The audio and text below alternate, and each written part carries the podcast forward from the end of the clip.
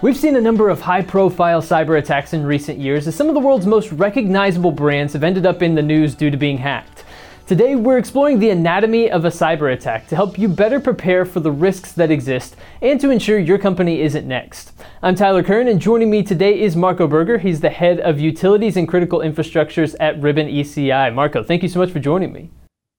Thank you for having me. A pleasure. Absolutely, absolutely, Marco. So, do you believe it's important for business leaders to understand how these attacks happen so they can stay better prepared?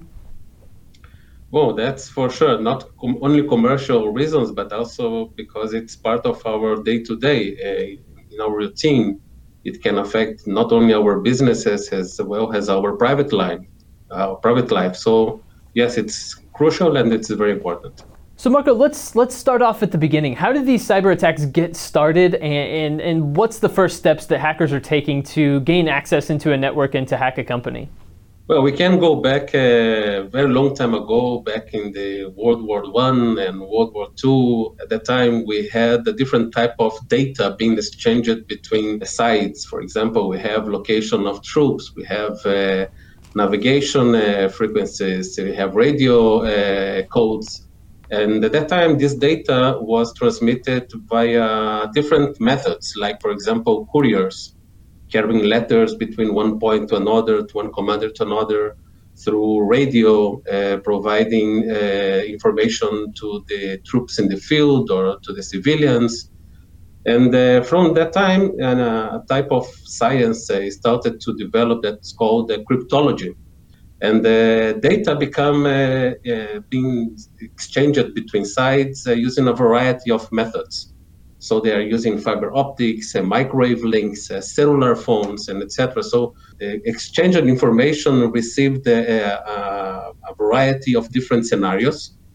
And from the year 2000 to today, basically, we are looking at a very high number of uh, attempts to compromise data and to make damages to what we call critical infrastructure.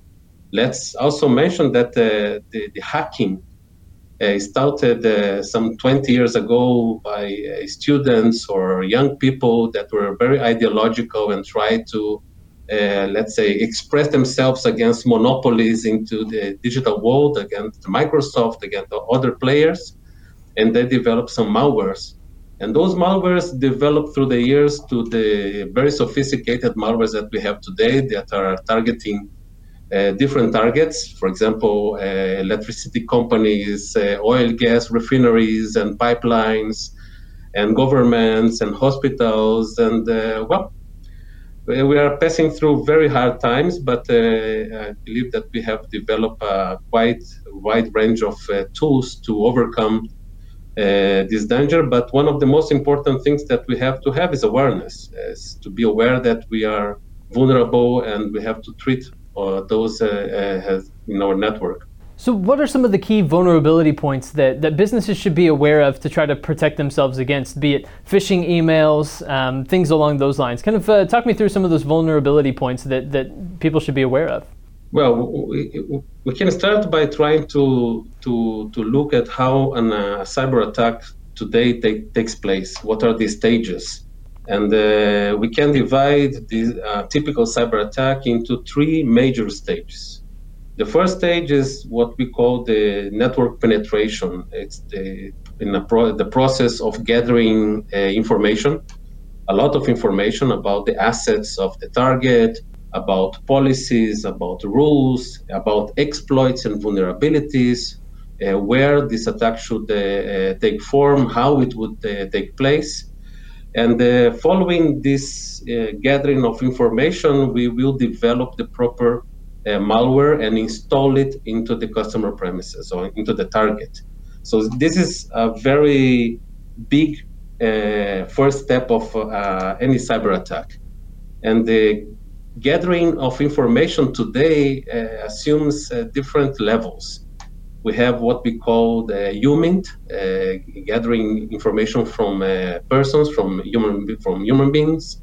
We have SIGINT, uh, which is uh, gathering information from signals, ELINT from electronic devices, CYBINT from cybernetical tools. And so uh, this is the first step. And the, the, one of the things that we must take into account is that the profile of the typical attacker has changed a lot from the typical student or ideological young people programmer that wanted to make some localized uh, damage to uh, an enterprise or company. We are talking about uh, state uh, subsidized or state state supported initiatives.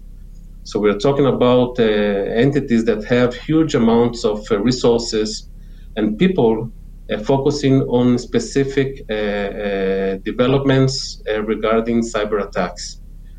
And the second uh, stage is the what we call lateral movement. Is when we the, the malware is placed in the in the target, and it started to scan the network, right, left, up, down, and to in some cases, depend on the sophistication of the malware, it will establish a link between the malware and the attacker itself, so it can be better configured it can gather more intelligence on the on the target uh, on the target itself, and then if the attacker have time, he will test the malware mm. before giving the final uh, command or the final uh, establishing the final date for the threat for the attack to take place and to see how effective how efficient it is in, in, in the customer premises in the tech in the target premises and then we go to the attack execution phase, okay? The third and last phase,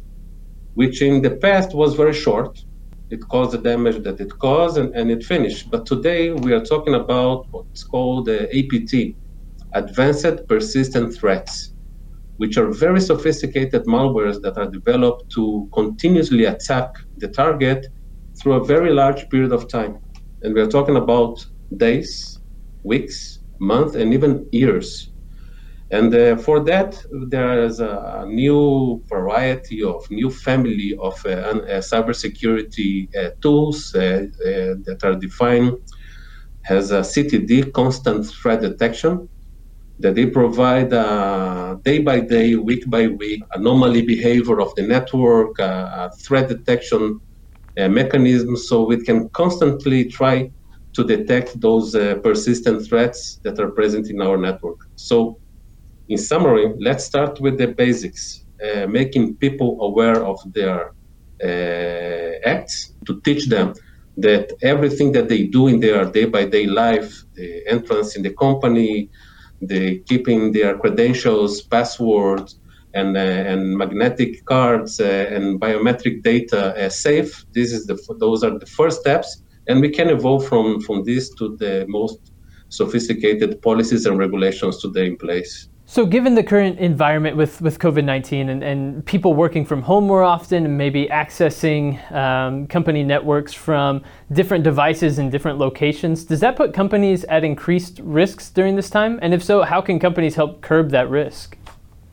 Yes, it, it, it increases a, a lot because it brings uh, uh, the number of vulnerability points to a much higher number compared to the pre-COVID 19 time, where all the most of the personnel was based in, in central offices and all the ERP and the resources of the, the IT resources or the operational resources of the company were available within the, the separated network, protected and uh, familiar network without going outside.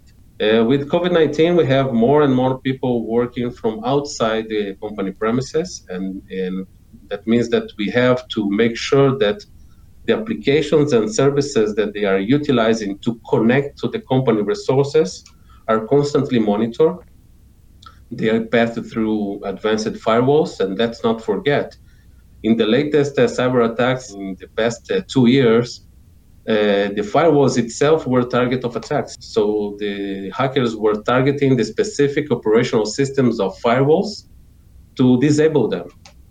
So nothing is is is is safe today. So that's why the, the, the enterprise must constantly monitor uh, the traffic between the employees and the headquarters, try to have advanced tools as uh, with the artificial intelligence uh, mechanisms in place to to study the behavior of the network, behavior of the employees, in this very chaotic and, and dispersed reality and try to detect those anomalies and uh, to diminish the number of uh, false negatives that uh, we have in, the, in our cybersecurity system. And, uh, and this is, of course, very critical to be done, and is something that most of the companies were not uh, ready for that. And uh, they have to build the tools as on, on the fly, day by day. Right. Yeah. This has been a, a, significant period of playing catch up for a lot of businesses when it comes to this particular area. Now, are there warning signs that, that people should look out for that they've been the victim of uh, of a cyber attack, or is malware so sophisticated these days that it's able to operate in the background uh, without really being detected? Okay, L- let's try to divide the, the types of attacks according to the type of network. Okay, mm-hmm. if we talk about uh, the uh, typical IT administrative network, then we have the regular uh, tools that, that, the typical employees are utilizing, like emails, like uh, Skype, Teams. Uh, Zoom and other uh, WhatsApp and other means of interchange interchange of communications and information between the employees. So this is one uh, ecosystem. In the critical infrastructure market, we have another ecosystem that is called the OT, the Operational Technology Network. That's the same, quite similar network, but that exchanges uh, supervision, control, and, uh, and data acquisition and information running between the assets of the electricity company, of the water company, and etc. So those two entities are very different, and the, the, therefore the, the, the, signs and the and, and the malwares and the sophistication of the attack changes accordingly uh, to which environment we are targeting. So if we talk about the IT environment, it, it's enough if we have a, a anomaly detection of our day-by-day uh, email uh, and and Skype and, and Teams exchange of information to be aware of the of different signatures and, and, and, and emails addresses that we receive day by day. Let's not forget that some of the most effective uh, cyber attacks in the last years, for example, in the San Francisco uh, mass transportation systems, uh, the MUNI, was uh, executed by simple emails the uh, with a PDF attachment that uh, they unfortunately some employees uh, double click the PDF attachment and then this malware started to it was a ransomware type of attack started to expand within the, the, the premises of of MUNI. And at the end of the day, they had more than 900 computers and servers affected, and they were uh, blocked out and, and they had the typical uh, black screen with a very uh, funny message of uh, the attacker claiming for bitcoins and, and ransom. And it was a simple vector. If we take the same uh, scenario, but we bring to the operational network, the OT network, then the tools will have to be much more sophisticated because the malware is for sure not, not to be based on an email, PDF, or, or, or, or meta page within a, a document being transmitted between the operational sites. It will have to penetrate the operational network either from the IT, and we saw similar attacks that uh, happened in Ukraine uh, about five years ago, uh, where they succeeded to black out uh, a big region in Ukraine, uh, targeting three electricity companies simultaneously, but the attack was performed, executed, and activated through the IT guys. Uh, we have the second scenario that is the man in the middle. That means that the, the guys will tap the fiber optics, the microwave uh, signal between sites, and through this tapping, he will insert or a malware or or just simply eavesdrop the, the traffic that is uh, going from site to site. And the last and most uh, uh, critical form of attack is by introduction of the malware directly into the operational site, like the refinery, a pipeline, a compressor, a turbine, and etc. So the sophistication of the cyber uh, tool to be utilized in this type of attack is much higher, much much higher, and uh, I believe that all of us have heard about the Stuxnet. That was the malware that was developed according to foreigner sources by United States and Israel, targeting the uranium enrichment uh, uh, process in Iran. So this uh, very small and difficult to detect uh, malware called Stuxnet that was uh, eventually discovered by uh, Russian cybersecurity experts. It was activated through a, according to foreigner sources, okay, through a USB uh, port that was open in some of the substations in, in Iran. And this very sophisticated malware was capable of studying the command and control data and protocol utilized by this by Siemens uh, provided uh, uh, centrifuge systems, and they were delivering le- legitimate uh, uh, commands, uh, not illegal commands, legitimate commands to the centrifuges to increase to increase their rate of operation but at the same time giving legitimate signs to the control center that the same centrifuges were working normally. So this is a, a very sophisticated uh, tool.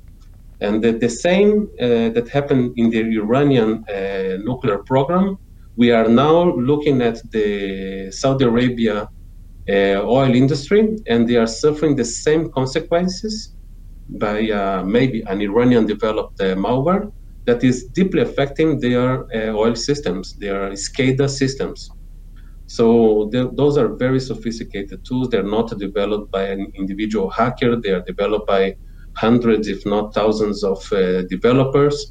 It takes a long time to develop them, uh, very long time to deploy, and a very long time to mitigate them as well. Only to give you a glimpse that uh, this uh, Stuxnet, only last year we received a formal announcement from the Iranian authorities that it was finally mitigated. For almost 10 years, it was activated and existed in, within the, their premises, and it was not fully mitigated. So this gives an idea of the level of sophistication that uh, those malwares have. So with attackers and uh, and people with bad intentions having uh, access to so much knowledge and being so well prepared and so sophisticated, what are your primary tips for how businesses, companies, and, and critical critical infrastructure you know uh, entities can protect themselves? What what are some of the keys to making sure that that you stay ultimately protected from attacks like this? I believe that all, everything will start with regulation if the state, if the government is aware that uh, those critical infrastructure entities are being constantly targeted, and just to give an example, the Israeli electricity company, the IEC, receives more than 1,000 attempts of cyber attacks per day. Wow. And uh, if, in terms of government, the awareness is this, so they will create a series of regulation and studies to provide what we call the holistic and multi-layer cybersecurity approach. Because uh, in terms of cybersecurity, the attacker always has the advantage because he chooses the time, the place, the tool to perpetuate an attack, and he's uh, he's willing to break the law. And uh, and uh, as we all know, uh, most of the targets are not so uh, fully willingness uh, to to volunteer information on cyber attacks that they have suffered. So most of the governmental entities and private entities they will not volunteer data openly. So this is a, a, a one of the most important tools that uh, today we find in the in this uh, this very complex cybersecurity uh, arena is the, the deniability. Most of the attackers can deny that they have done such an attack. So let's start with the regulation. And let's start with building a series of recommendations and standards that will look into the critical infrastructure market and the, in the, the, the enterprises as well in a holistic way. and try to be as imaginative, as innovative as the hacker are. So that's why in most of the uh, companies developing today cybersecurity tools, uh, what type of personnel they are hiring? They are hiring hackers. So the best, uh, the best defender is an attacker uh, that has uh, changed side or, or uh, wearing a different hat, a black a black hat against a white hat, and then those guys they have a very important first rule: be innovative. Don't look into the box as it's uh, has a box. Look at the box as a bowl, and uh, constantly look for all the corners that are non-existent anymore to see where the next attack will come from. So regulation is uh, very important. It will come from top down, and it's uh, it's already happening in the United States with the uh, NERC CIPRE version 5 recommend, set of recommendations for the critical infrastructure uh, market, uh, electricity, oil, gas, and transportation at least. And uh, in Europe, we have ENISA, which is the European regulatory body for the European Union that is working with the local agencies in Britain, United Kingdom, in Germany, in France, to develop uh, specific sets of regulations for each and every country.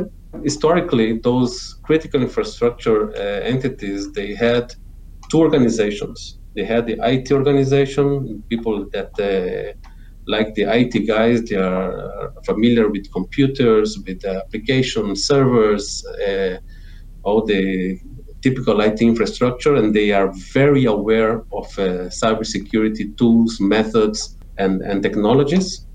And in, but against that, we have in the operational networks a lot of guys that were uh, used to be completely separated from the world, looking at their network as a very closed system uh, uh, network, uh, not afraid of being attacked, and living in a utopic happiness that okay, it will not happen to me, so I must not look into this type of expertise or technologies. So this changed and now we are bringing down for the operational network uh, guys with very uh, good experience in, in development of uh, cybersecurity and data security uh, tools in the IT uh, environment. We are bringing them down to the operational level to make a, at least a first, a first, a first analysis. And uh, because of those networks that are quite old, and sometimes sometimes they are utilizing uh, very old equipment but that is very efficient, that uh, works still 24 7, very reliable, uh, but has no uh, cybersecurity tools and, and, mechanisms. So we have we are trying to bring those uh, guys, those departments up to a level of acknowledgement and expertise to be able to cope with cyber attacks. And this is something that uh, will take a long time. Uh, but it already started. So we are today facing uh, a very good process. Let's not forget today cybersecurity is uh, it's a weapon of mass destruction by all means. Because if a cyber attack succeeds, or, or let's say bringing down the electricity to the west coast in the United States or even to one state, it will be chaotic.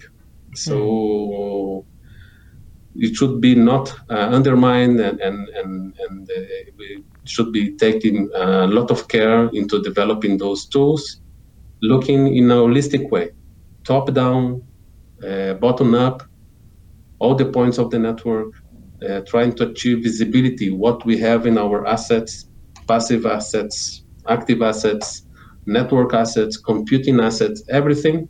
Try to look into all those uh, vulnerability points that we have identified and those that we are still going to identify in the future. It's a long run, and uh, once we start, it's uh, never finished. Absolutely. It's always an ongoing battle. So, Marco Berger, Head of Utilities and Critical Infrastructures at Ribbon ECI, thank you so much for joining us today, Marco, and sharing your expertise and your insights with us. Thank you very much, and uh, a very safe and healthy days for everybody. COVID 19 is still with us. So let's take care of ourselves in the next days and let's pass through this crisis the best way we can. Thank you very much. Absolutely. Absolutely. Well, as Marco said, everyone out there, stay safe. Thank you again for tuning in. Today, we'll be back soon with more content from Ribbon Communications. But until then, I've been your host today, Tyler Kern. Everyone, stay safe, and we'll talk again soon.